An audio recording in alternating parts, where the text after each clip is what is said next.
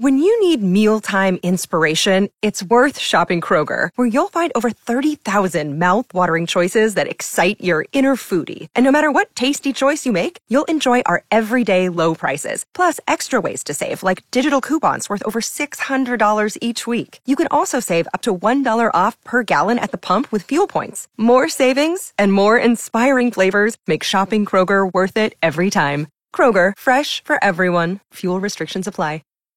It's a mind bender for a feel good Tuesday. 12% of people have this sweet drink when they eat a hot dog. Hi, cool. What do you think? Hey, what about lemonade? It's not lemonade. How about iced tea, Mike? It's not iced tea. What about sweet tea? It's not sweet tea. Did you get a winner? I haven't yet. I'm going to say lemonade. Ooh, it's not lemonade. Coca Cola. It's not Coca Cola. 12% of people have this sweet drink when they eat a hot dog.